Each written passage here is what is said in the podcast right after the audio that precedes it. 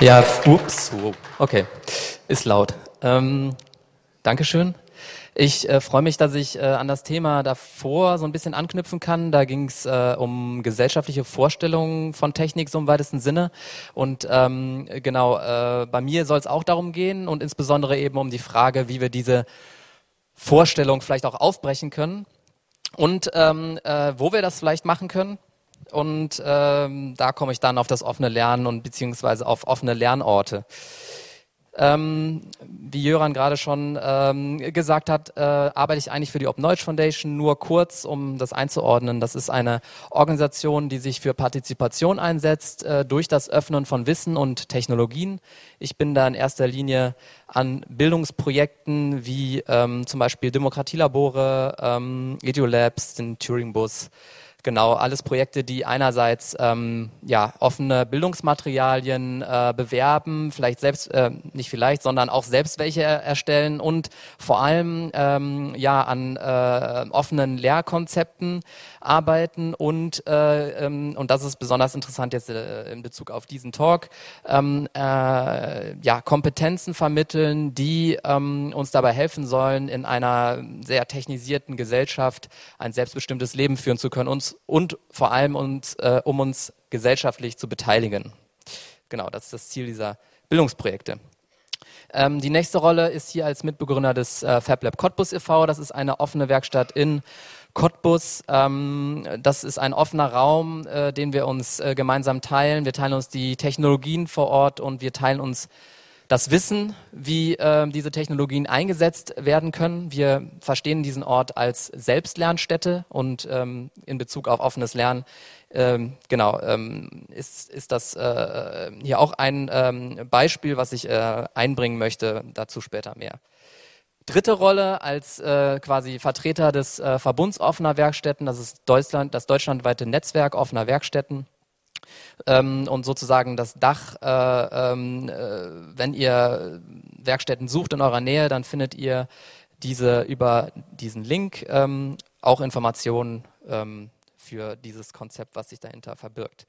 So, ich möchte aber eigentlich über Technik sprechen, beziehungsweise über, den, über die Vorstellung von Technik, über den technischen Diskurs und der ist eigentlich so alt wie ähm, äh, ja, unsere moderne Technik, nämlich dieser Diskurs ist äh, mit der Industrialisierung entstanden und ähm, war damals äh, geprägt in erster Linie durch diese beiden Positionen. Auf der einen Seite standen diejenigen, die durch diesen schöpferischen Ingenieur ähm, ja äh, repräsentiert worden, der äh, mit ähm, äh, Technologie jedes Problem lösen kann. Ähm, äh, das äh, Beherrschen von Natur stand äh, im Mittelpunkt. Und auf der anderen Seite ähm, standen die Skeptiker, die eben der Meinung waren, dass das, ähm, dass jede neue Technologie auch zu Problemen führt und dass wir uns ähm, doch lieber mit der Technologie, die bereits da ist, ähm, beschäftigen sollten und mit dieser lernen sollten, umzugehen. Es ging in erster Linie um das Ob also ob wir eine bestimmte Technologie brauchen ähm, und äh, war eben sehr verhärtet auch von den Fronten.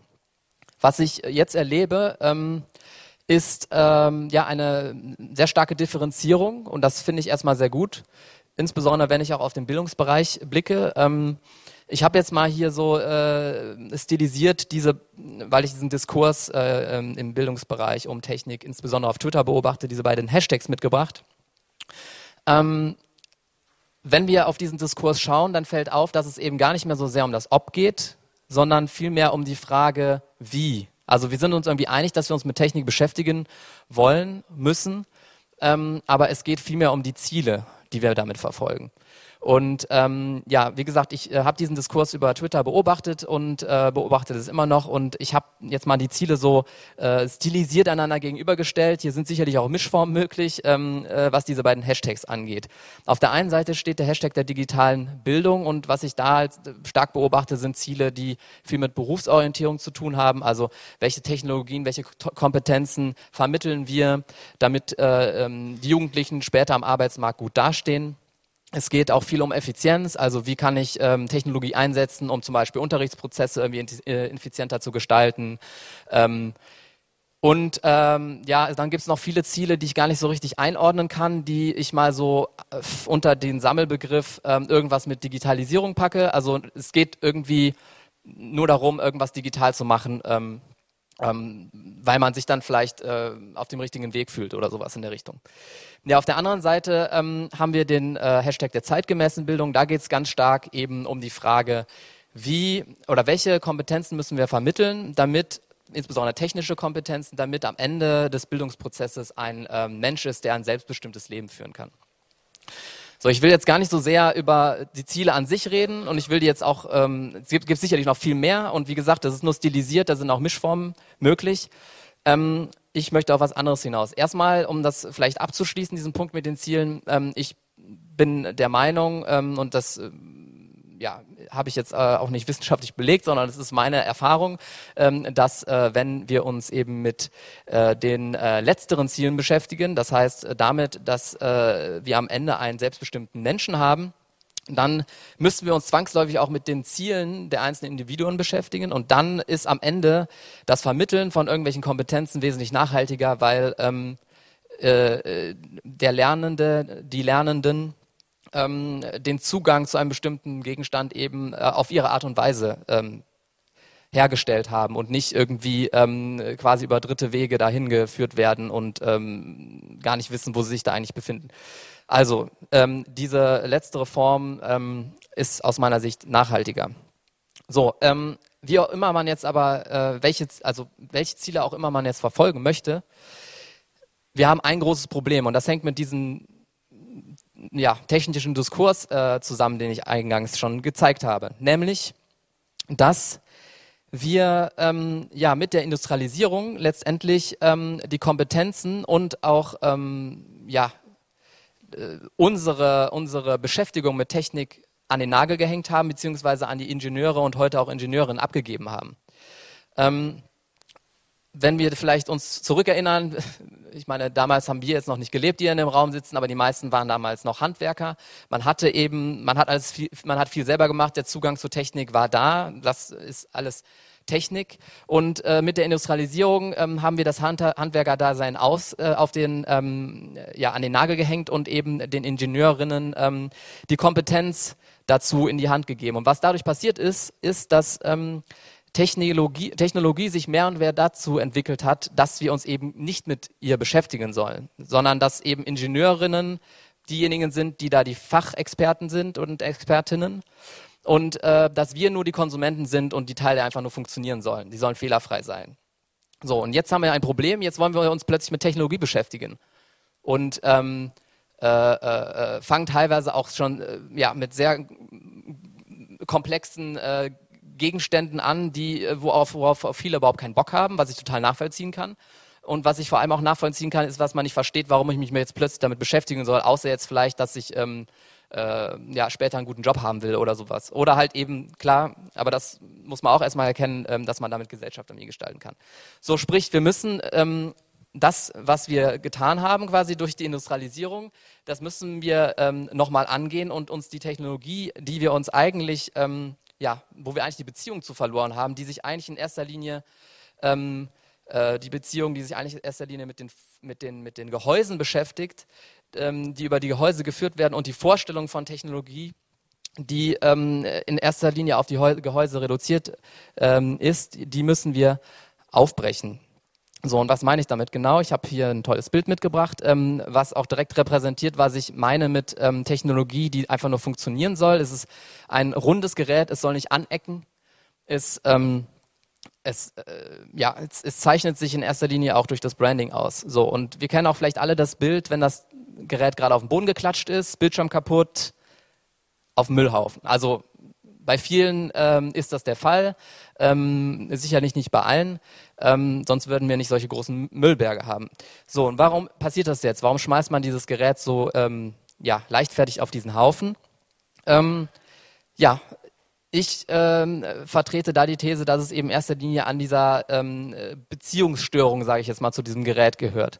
Nämlich, dass äh, die Beziehung, die ich mit diesem Gerät führe, im abstrakten Sinne, ähm, dass äh, die eben auf das Gehäuse reduziert ist, auf das Design und dass, äh, wenn ich jetzt äh, das äh, Teil, also wenn mir das kaputt gegangen ist, ich das wegschmeiße, kann ich mir einfach ein neues kaufen, weil die Beziehung ja wiederhergestellt wird. Das Design ist ja das gleiche. Ähm, Sprich, ähm, äh, ja, diesen, diesen Punkt gilt es aufzubrechen. Und ähm, worauf möchte ich hinaus? Was wir eben durch die Industrialisierung ähm, geschafft haben, ist, dass wir eine Fremdheit gegenüber der technischen Kultur pflegen. Und ähm, dass wir diese Fremdheit überwinden müssen und Technik wieder in das bringen müssen, was wir irgendwie Kultur nennen. Und damit meine ich das äh, jetzt umgangssprachliche, jetzt nicht irgendwie kulturwissenschaftliche. Nämlich, äh, wenn wir uns zum Beispiel ähm, an das, äh, wenn wir an das denken, was wir Kultur nennen, sind das Sachen, mit denen wir uns gerne beschäftigen, über die wir gerne nachdenken. Ähm, Beispiel, wenn wir jetzt äh, ein Gemälde erwerben, ist es aber so, dass ähm, äh, ja, ich dann einen Hammer aus irgendeiner Schublade nehme, Nagel in die Wand haue, Gemälde dranhänge. Was interessiert mich am Ende natürlich das Gemälde, nicht der Hammer. So, und da, darauf möchte ich ein bisschen hinaus. Technik existiert irgendwo da in so einer Wolke, und man nimmt sie sich, wenn man sie braucht, dann hat die irgendwie was mit meiner Welt zu tun, aber danach fliegt es wieder raus. Und das müssen wir überwinden. So, ähm, da kann man sich die Frage stellen, ja, was ist denn Technik denn eigentlich? Ähm, äh, wenn wir genau hingucken, dann äh, fällt schnell auf, dass Technik ja eigentlich der Kulturgegenstand schlechthin ist. Also ohne Technik hätten wir nichts, was wir heute irgendwie Demokratie nennen können. Allein deswegen, weil wir in äh, Bücher unsere Gesetze geschrieben haben. Bücher sind Technik. Wir haben Ampeln, die irgendwie zu physisch gewordenen Regeln geworden sind. Alles Technik. Albert Borgmann hat das äh, ganz schön ähm, äh, beschrieben in diesem, äh, ja, in diesem, in diesem, äh, dieser Beschreibung. Vocal Things and Practices, das ist Technik für ihn. Ähm, das bedeutet, ähm, dass äh, äh, technische Objekte einerseits eben das sind, was äh, ja, die letztendlich die Träger unserer Gesellschaft, der, der kollektive Speicher von dem, was wir als Menschen so hervorbringen aber auch eben die Dinge, die äh, jede Situation prägen. Wenn wir uns jetzt vorstellen, wir gehen in den Wald und wollen unseren Weg finden, verändert ein Kompass die Situation total. Äh, als wenn ich jetzt anfange, irgendwie nach Sternen mich zu orientieren. Sprich, die Situation ähm, wird durch den technischen Gegenstand geprägt und äh, äh, alles, alles dreht sich in dem Moment äh, um diesen Gegenstand. Genauso wie es in der Praxis ist, eine technische Praxis, sich nach den Sternen zu orientieren. Ähm, das ist das eine. Das heißt, es gibt irgendwie so einen psychologischen ähm, Aspekt von Technik. Es gibt einen sozialen Aspekt von Technik, denn ähm, jedes technische Gerät wurde irgend, von irgendwem erdacht ähm, wo, dafür wurden Materialien aus der Erde geholt, da, die wurden aufbereitet und so weiter. Das alles gehört zu diesem technischen Gegenstand. Und ähm, ja, das gilt es eben zu entdecken, neben dem technischen Gegenstand an sich und seinen Funktionen. Denn wenn wir äh, uns Technik wegdenken, gerade jetzt, wenn wir uns hier äh, die Netzkultur wegdenken, dann ähm, ist halt auch schnell nicht mehr viel da von dem, was wir äh, ja eben Kultur nennen und äh, mit dem wir uns so beschäftigen. Ich fand dieses Gift so toll, ich muss es unbedingt reinbringen. So, ähm, wie machen wir das jetzt? Also wir müssen ähm, Gehäuse aufbrechen, das steht ja auch in meiner Beschreibung. Und ähm, jetzt habe hab ich hier mal direkt so ein Gehäuse mitgebracht. Ähm, wer kann mir denn sagen, was das ist?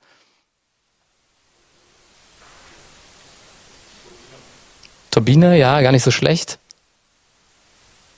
Also ich mache es kurz, weil ich nicht genau weiß, wie ich mit der Zeit bin. Ähm, es ist, es ist tatsächlich ein Staubsauger, ein sehr alter zugegeben, aber es ist ein Staubsauger. Und wenn wir uns jetzt vorstellen, und das ist, darauf möchte ich hinaus, wenn wir das Wort Staubsauger sagen und äh, an was wir dann denken, dann ist es ja jetzt nicht irgendwie äh, so etwas, sondern wir denken irgendwie an so einen äh, hübschen Plastikkäfer, an dem wir, also den wir an so einem langen Rüssel durch die Wohnung ziehen und irgendwie so ein bisschen auf magische Art und Weise Schmutz in sich hineinsaugt. Wir haben aber nicht vor Augen, dass es irgendwie so ein Funktionszusammenhang ist, dass da irgendwo sowas wie eine Turbine dreht ähm, die, das, was dazu führt, dass aus der einen Seite Luft hineingesaugt, durch einen Filter durchgezogen, auf der anderen Seite wieder ausgeblasen wird. Und das ist ein ganz, einfach, ganz einfacher Mechanismus. Also, um das nochmal zu betonen, ich will gar nicht darauf hinaus, dass wir jetzt anfangen können, alle irgendwie strömungstechnischen Staubsauger zu berechnen. Mag sein, dass das einen irgendwann interessiert, wenn man sich mit Staubsaugern länger beschäftigt. Aber ähm, worauf ich nur hinaus möchte, ist, dass man, wenn man an den Staubsauger denkt, nicht mehr an dieses Plastikgehäuse denkt, sondern irgendwie sowas im Kopf hat. So, und ja, wie ich jetzt hier gerade schon einmal äh, gezeigt habe, ähm, äh, geht es darum, ähm, mehr Gehäuse aufzumachen und ähm, ja, Mechanismen einfach mal auseinanderzunehmen und vielleicht auch danach wieder zusammenzusetzen, ähm, ähm, um eben Transparenz um diese, über diese Gegenstände zu ähm, erlangen. Und ja, das kann man ganz äh, leicht einfach erstmal mit kaputten Sachen, weil viele haben ja Angst, was kaputt zu machen. Bei kaputten Sachen ist es nicht so schlimm. Was ich zum Beispiel mal gern mit Jugendlichen mache, ist, wir nehmen uns äh, kaputte alte Handys und machen uns so ein bisschen auf eine Schatzsuche. Ich sage denen dann, sucht mal nach dem Vibrationsmotor und dann fangen die an und strugglen erstmal so ein bisschen mit Schraubenzieher rechts, links drehen und irgendwann ähm, haben sie das Gehäuse dann offen und äh, fangen dann an zu staunen. Sie sehen irgendwelche goldenen Teile, fragen sich, was machen die denn eigentlich? Sie äh, fangen an, über Funktionen nachzudenken. Ist das eine Kamera oder ein Lautsprecher und so weiter. Und ähm, darum geht's. Also erstmal nur, um, um sich andere Bilder äh, ähm, äh, ja, zu holen, als die, die uns präsentiert werden, wenn wir so ein Gehäuse kaufen. So, also Technik als Begegnungsmomente entdecken, darauf möchte ich hinaus. Einerseits eben um eine Beziehung mit unseren eigenen technischen Geräten aufzubauen, aber auch um ähm, durch Technik Beziehungen mit anderen Menschen aufzubauen. Sprich, ähm, das äh, sich zu, zu vergegenwärtigen, was an der anderen Seite eben immer mit dranhängt, bei jedem technischen Gegenstand. Also wenn wir beim Smartphone sind, ist es ja auch noch eine ganze Infrastruktur, die ständig am Laufen gehalten wird, wenn wir diesen Gegenstand benutzen. All das gehört zu diesem Gegenstand. Und jetzt würden sich vielleicht die einen oder die anderen denken, ja toll, ähm, habe ich irgendwie neue Vorstellungen, was bringt mir das, habe ich keine Zeit für oder weiß ich nicht was. Ähm, also erstmal so rein pragmatisch, wenn man sich so ein bisschen mit der Technologie beschäftigt, die einen umgibt, kann man erstmal Nein sagen. Und zwar zum Beispiel, nehmen wir das Beispiel eines Staubsaugers, wenn mir ständig einer irgendwie äh, äh, ja, hier an die Haustür kommt und mir ständig einen neuen Staubsauger verkaufen will, kann ich sagen, danke, brauche ich nicht, habe ich schon, schönes neues Gehäuse, ich kenne das, was da drin ist, da ist nicht so viel Innovation möglich, ich habe einen Staubsauger, funktioniert. Ähm, fertig. Was ich auch sagen kann, ist, ich kann Nein zu bestimmten Objekten sagen. Denn wenn mir wichtig ist, dass ich diese Geräte aufschrauben kann, dann äh, gucke ich auch, dass ich äh, diese Geräte kaufe, bei denen das eben geht. Insbesondere nämlich, und das ist der andere Funny Fact oder sage ich mal das Schöne daran, dass man sie reparieren kann. Und das, damit meine ich jetzt überhaupt nichts Kompliziertes, wenn wir wieder das Thema des Staubsaugers nehmen, zu uns äh, ins Repair Café sind schon äh, drei verschiedene Leute gekommen mit einem angeblich kaputten Staubsauger, den sie fast auf den Müll geschmissen haben, der einfach nur verstopft war. Also wo wirklich nur im, im Rohr so ein Staubbällchen drin hing. So, wenn man jetzt einmal, äh, ja, sage ich jetzt mal, ähm, erste Vorstellungen ähm, erlangt hat, wenn man äh, Gehäuse aufgebrochen hat, ein gewisses Interesse entwickelt hat, äh, vielleicht Kompetenzen erlangt hat im, in diesem ganzen Prozess, dann ist man irgendwann ähm, dazu in der Lage, ähm, ja, ich sage jetzt mal richtig loszulegen und ähm, Gesellschaft mitzugestalten. Denn wenn Technik gleich irgendwie ein wesentlicher Bestandteil der, Techn äh, der Gesellschaft ist, dann, wenn ich mich mit Technik auskenne, kann ich Gesellschaft gestalten. Ein schönes Format, ähm, was das äh, regelmäßig äh, mit Jugendlichen macht, ist Jugendhackt ähm, ein Projekt der Open Knowledge Foundation. Und äh, im letzten Jahr ging es ähm, besonders eben um die Frage, wie durch Code ähm, Machtstrukturen entstehen, wie durch Code Macht ausgeübt wird und insbesondere halt um die Vergegenwärtigung, dass äh, jede Technologie auch irgendwo ein Machtinstrument ist, insbesondere gegenüber denen, die eben keine Ahnung von haben. So, ähm, ist jetzt vielleicht alles auch äh, gar nicht so leicht, man mag sagen, vielleicht, ja, so ein kaputtes Handy kriege ich noch aufgeschraubt, aber ähm, was, was passiert dann, ist eine berechtigte Frage, weil ähm, nicht alle Geräte sind so leicht gestrickt wie so ein Staubsauger. Also was brauche ich dafür, damit das ähm, irgendwie auch von der Hand geht? Einerseits ähm, ist wirklich ein wesentlicher Bestandteil, wir müssen die Geräte A aufschrauben können und wir müssen ähm, sie irgendwie ergründen können. Und dafür brauchen wir Open Source ähm, Produkte, mehr, viel mehr. Und äh, wir sollten uns immer für die entscheiden, wenn es denn möglich ist. Denn äh, da wird Wert, Wert drauf gelegt, dass die Gegenstände dokumentiert sind, dass ich sie öffnen kann und äh, nachvollziehen kann. Und gerade für den Bildungsbereich gibt es äh, verschiedene Alternativen, die man nutzen kann gerade weil jetzt viele solche Roboter gekauft werden, habe ich den mal mitgebracht. Äh, das ist ähm, ein Open Source Hardware ähm, Exemplar, mit dem man äh, sehr viele Sachen machen kann und der vor allem sehr leicht nachzubauen ist. Wirklich sehr, sehr leicht. Das sage ich nicht als jemand, der sich mit Elektrotechnik auskennt, sondern der ähm, mit Jugendlichen auch oft zusammenarbeitet. Das ist wirklich kein großes Ding. Und äh, dabei lernen die äh, Jugendlichen schon ähm, äh, we wesentliche Aspekte über diese Geräte selber. Und ähm, äh, äh, werden nicht eben, und das ist nämlich die Gefahr, wenn man jetzt immer weiter äh, irgendwelche Roboter kauft, die auch schon Gehäusen drin sind, dass man die am Ende auch nur noch konsumiert und damit halt herumspielt. So, und das andere ähm, sind als Angebot äh, eben sehr viele offene Werkstätten. Eben war ja auch die, die Frage so, ja, wenn Schule das nicht äh, kann, ähm, wo geht's denn dann? Ähm, es gibt äh, über 350 offene Werkstätten äh, über ganz äh, Deutschland verteilt. Das, die nennen sich teilweise Fab Labs, Makerspaces, Hackerspaces, was auch immer. Ich bezeichne sie lieber neutral als offene Werkstätten wie ich eben eingangs gezeigt habe, unser FabLab, ähm, was wir alle teilen, das äh, ist eben das Öffnen von Wissen und insbesondere von Werkzeugen.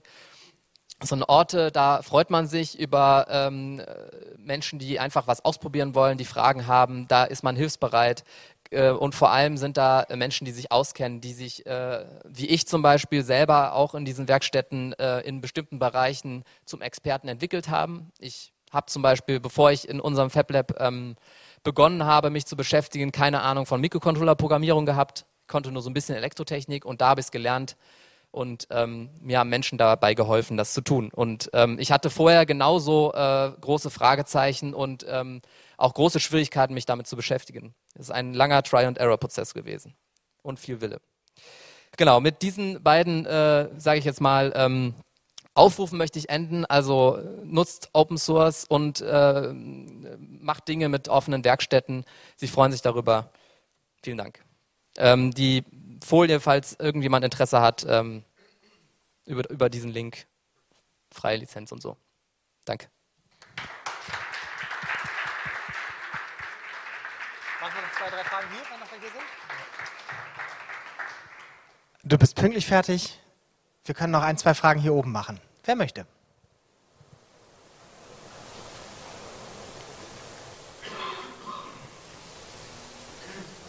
Ah, ihr müsst deutlich winken. Ich komme mit dem Mikro zu euch, damit das auch im Video zu verstehen ist. Da du so zentral sitzt, kriegst du aus das Mikro nah. Vielleicht komme ich da zu spät, bin ich zu spät gekommen, aber wie funktionieren denn diese offenen Werkstätten genau? Kannst du da was zu sagen? Ähm, du meinst das organisatorisch? Oder. Das für, für machen?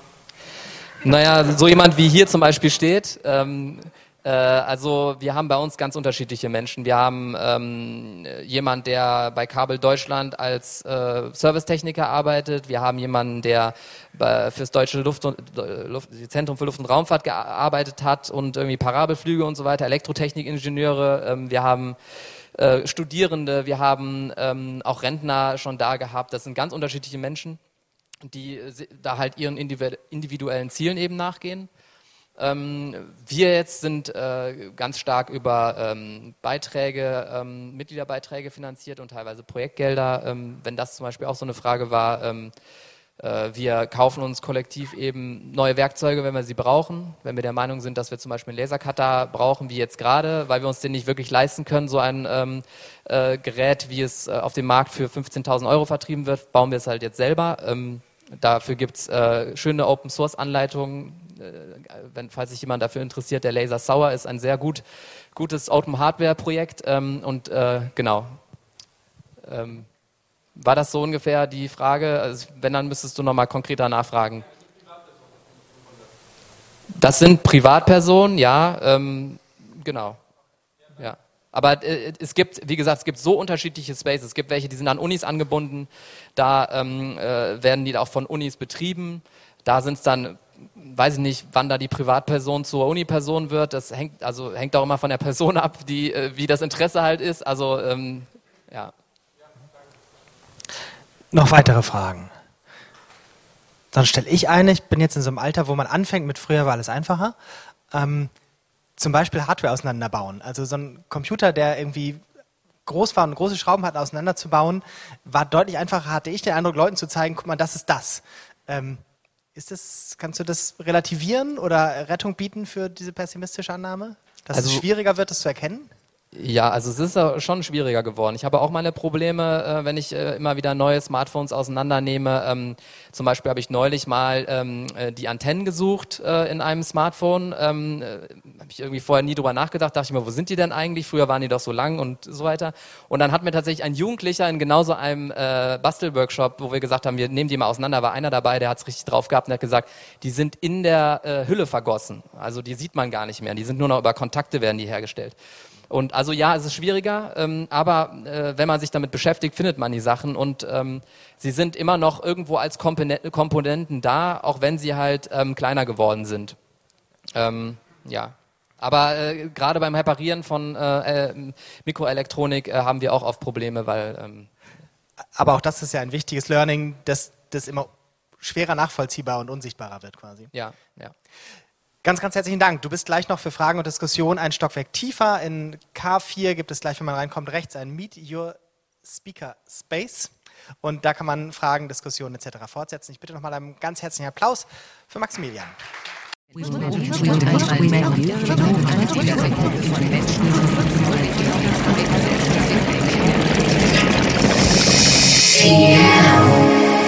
Yeah.